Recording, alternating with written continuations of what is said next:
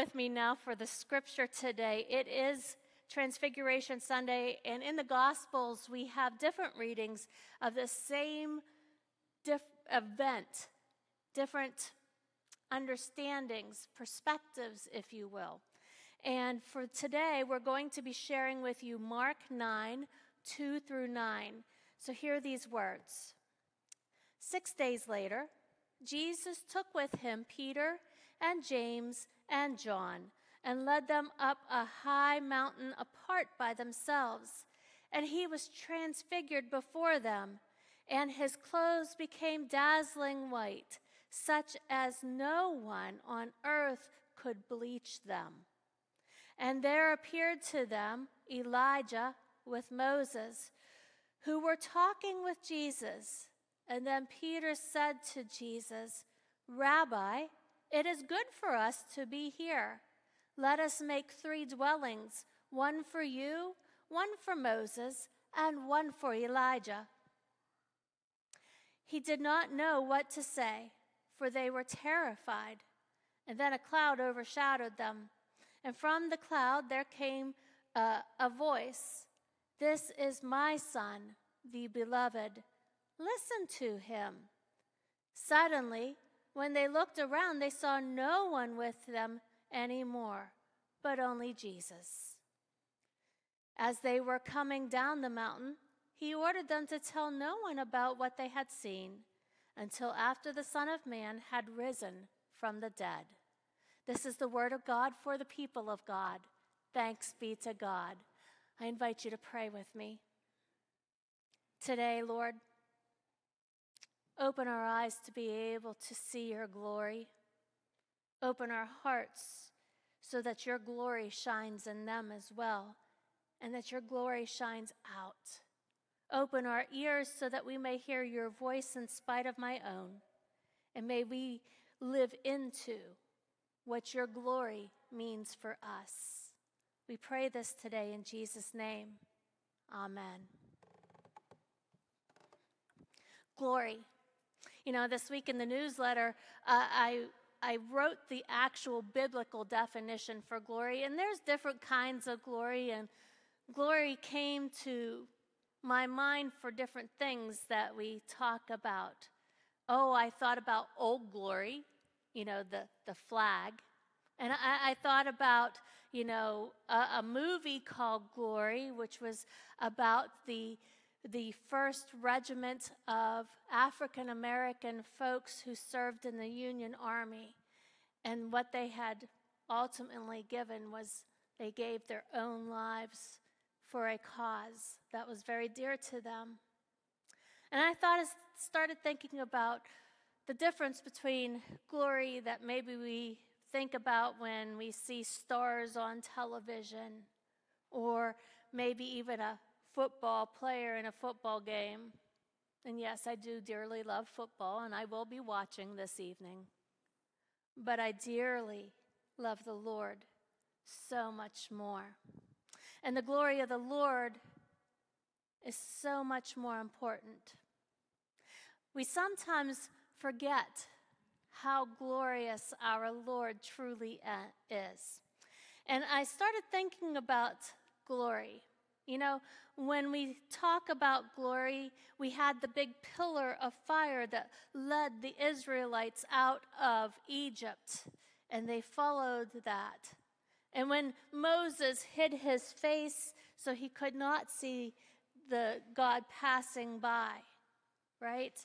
He still got to enter in and feel and, and see the light, the glory of the Lord as the Lord passed by. But when I jump a little bit and jump to when Jesus came into this earth, and I, I think about the glory of the Lord that shone about him when the angels had come to the fields to the least of these to let the shepherds know that something good better than good, something great had happened. And Jesus had been born a Savior, a Messiah.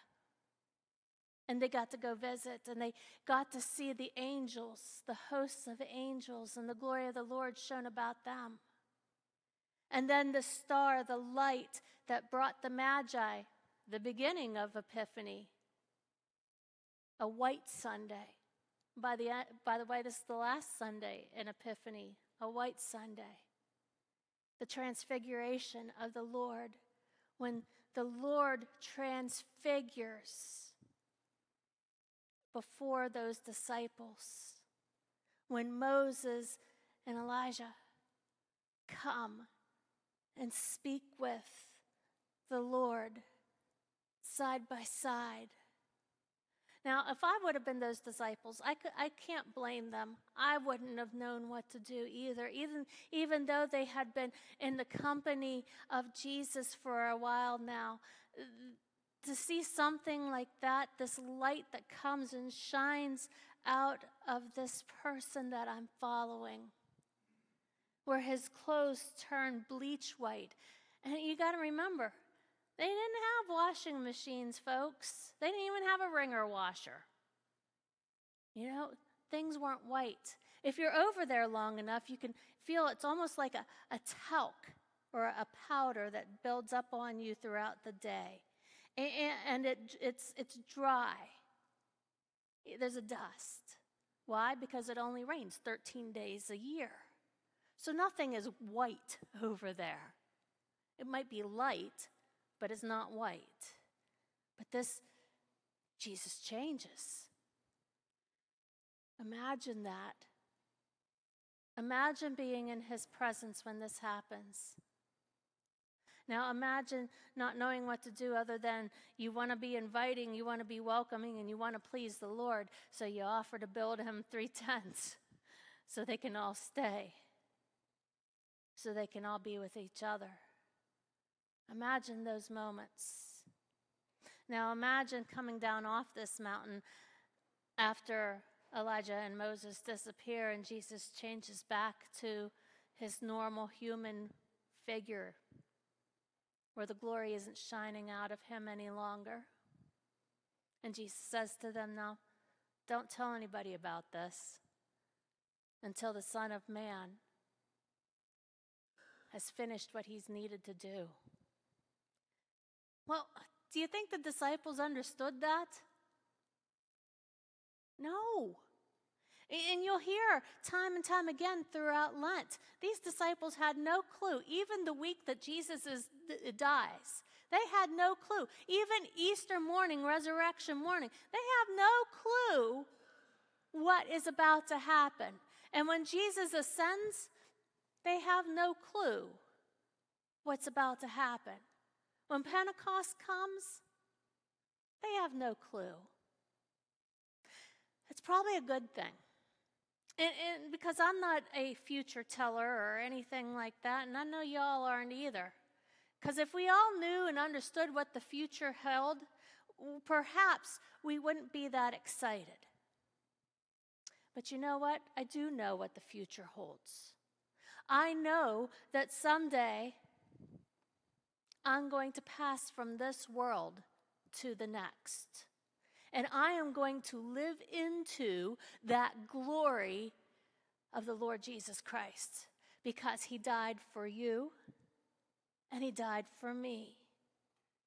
And the invitation that he died to make was that we all follow him and believe that He is the Messiah. And when we believe that with our whole heart, you know what happens?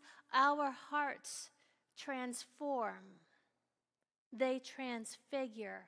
And we go from an eternal life from eternal damnation to an eternal life of being in the glory of Lord from that moment on. We don't have to wait till we pass from this world to the next. We are presently in the kingdom of God here and now. But we have something to look forward to in the yet to come. That's exciting. You see, those disciples, they weren't catching on to that at that point. Oh, they got to see a little glimpse of future glory. That's for sure. We get little glimpses from the scriptures too of what future glory is. And when I get to look at each of your faces, I know that I'm looking into the face of God. You know how I know?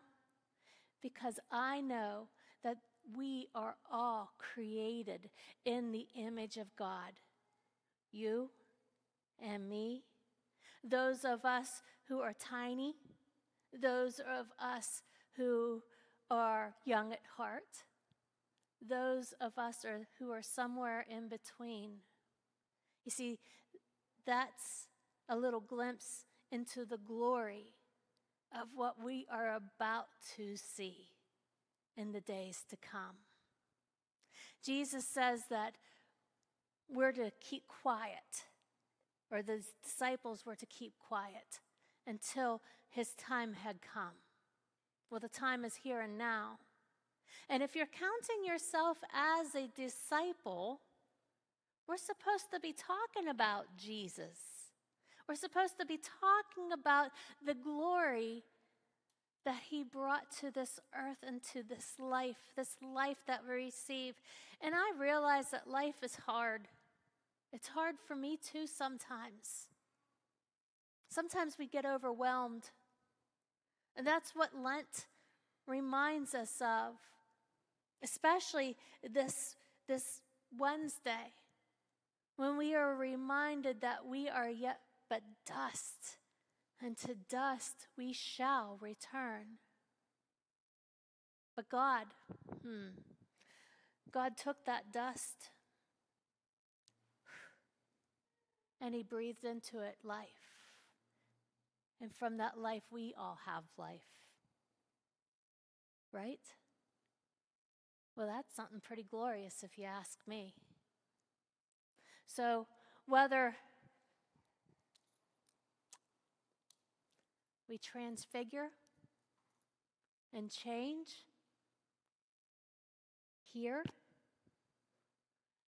most importantly, I want you to transfigure and change here in your hearts, in your mind, and know that Jesus Christ is Lord. Let us pray. Lord God, we thank you today for the love of Jesus Christ, for the glory that shone about him, for a reminder that God had said, This is my son. Listen to him, follow him. Do what He asks you to do. Sometimes, Lord, I know that that's hard. It's hard for me sometimes. And I know it's hard for others sometimes. But I also know that we, as a family of God,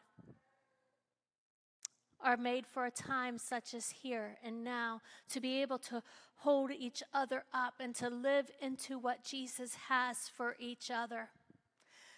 So, Lord, as we prepare ourselves for a time such as this, as we continue to shape us and as you continue to mold us as the potter, Lord, we will be preparing to come and lay those burdens down at the foot of the cross.